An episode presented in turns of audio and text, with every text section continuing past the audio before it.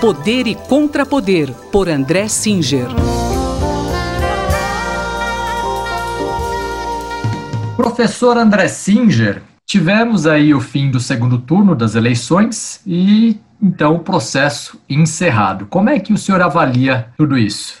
Eu acho que dá para dizer preliminarmente o seguinte: ainda precisa analisar com cuidado todos os dados, são muitos municípios, o Brasil tem quase 6 mil municípios, mas o balanço eh, geral que eu faço é, primeiro, um enfraquecimento eh, do governo federal. Né? O presidente Bolsonaro, como nós já tínhamos comentado no final do primeiro turno, ele fez algumas opções em grandes cidades, como foi o caso de São Paulo e no Rio de Janeiro, que não deram certo. Né? Ele perdeu as eleições, visivelmente, no caso de São Paulo, apoiando um candidato que não foi para o segundo turno, e no caso do Rio de Janeiro, apoiando um candidato que é o prefeito e por isso foi para o segundo turno mas perdeu eh, de longe no, no segundo turno. Em outras cidades também aconteceu a mesma coisa. Por exemplo, vou citar o caso de Fortaleza, onde se deu um confronto mais é, direto, né, com uma opção é, bolsonarista que perdeu, mas aí também há um certo equilíbrio, porque, por exemplo, cidades como Vitória, houve uma vitória do candidato mais ligado ao governo federal. É, um balanço de, de uma eleição como esta, municipal, que envolve tantas localidades diferentes, precisa ser feita em linhas gerais, ela não pode se ater aos detalhes. Então, eu diria que, de modo geral, é, o, o, presidente da República sai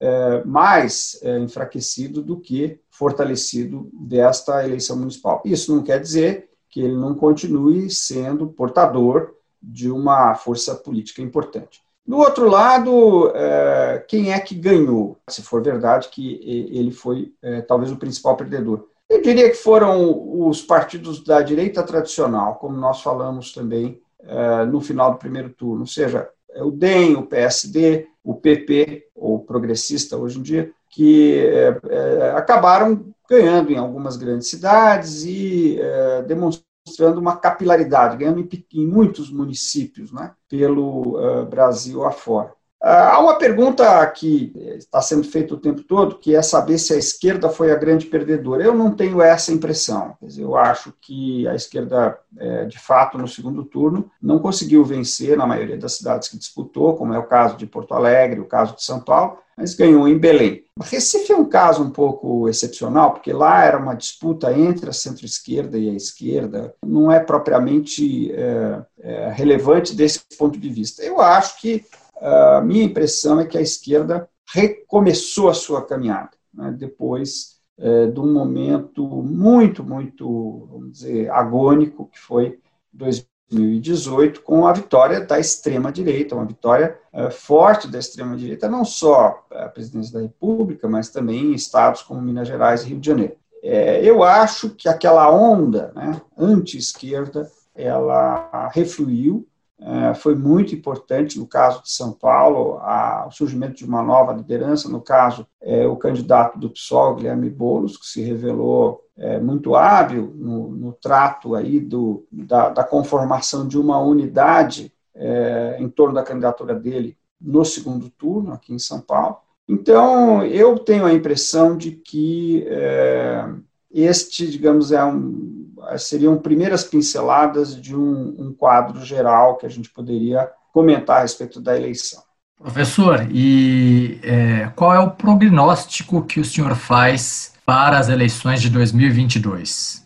Eu diria o seguinte: em primeiro lugar, que é, o presidente da República, se mantida a atual situação, chegará é, fraco, porém ainda é, com protagonismo em 22, né? Ele partirá, insisto, né? Se as condições fossem as atuais, nós temos aí é, quase dois anos pela frente, muita coisa vai acontecer. Mas digamos que a eleição fosse agora, eu diria que ele parte aí de um patamar de cerca de 20, 20 e poucos por cento, que não é muito, mas também não é, uh, digamos, algo que o afaste da disputa, né? É, sobretudo sendo ele presidente da República e é, é, podendo disputar uma reeleição, que sempre dá vantagem para aquele que, que está no cargo. Né? É, em segundo lugar, eu acho que é, o fortalecimento desses partidos que eu estou chamando de direita tradicional, o DEM, o PSD e progressista, vai fazer com que é, o presidente Bolsonaro tenha que pensar se ele não vai compor com ele, e esses partidos vão ter que pensar se não compõem com ele, Bolsonaro.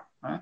Essa é uma questão que vai estar é, colocada, eu diria, no, no, no, próximo período. Ao mesmo tempo que, é, já até mesmo antes da, da eleição, começou a haver diálogo entre estas forças é, de, da direita tradicional e uma, uma terceira força que eu não mencionei aqui, que é o centro, né? De certa forma, o PSDB, nesta eleição, é, recuperou um pouco do caráter centrista que é da sua natureza, né? se afastando, é, ou tentando se afastar de uma opção mais à direita que ele acabou encarnando em 2018 com a candidatura Dória, que se aproximou muito do então do bolsonarismo. E por fim fica a questão da chamada unidade da esquerda, que eu tenho a impressão de que, é, apesar das aparências, não avançou muito e vai continuar relativamente é, fragmentada em direção a 2022, como mostraram algumas declarações do, do ex-ministro Ciro Gomes, que ele que se fortaleceu relativamente, porque ganhou algumas capitais do Nordeste, tal, o PDT, né?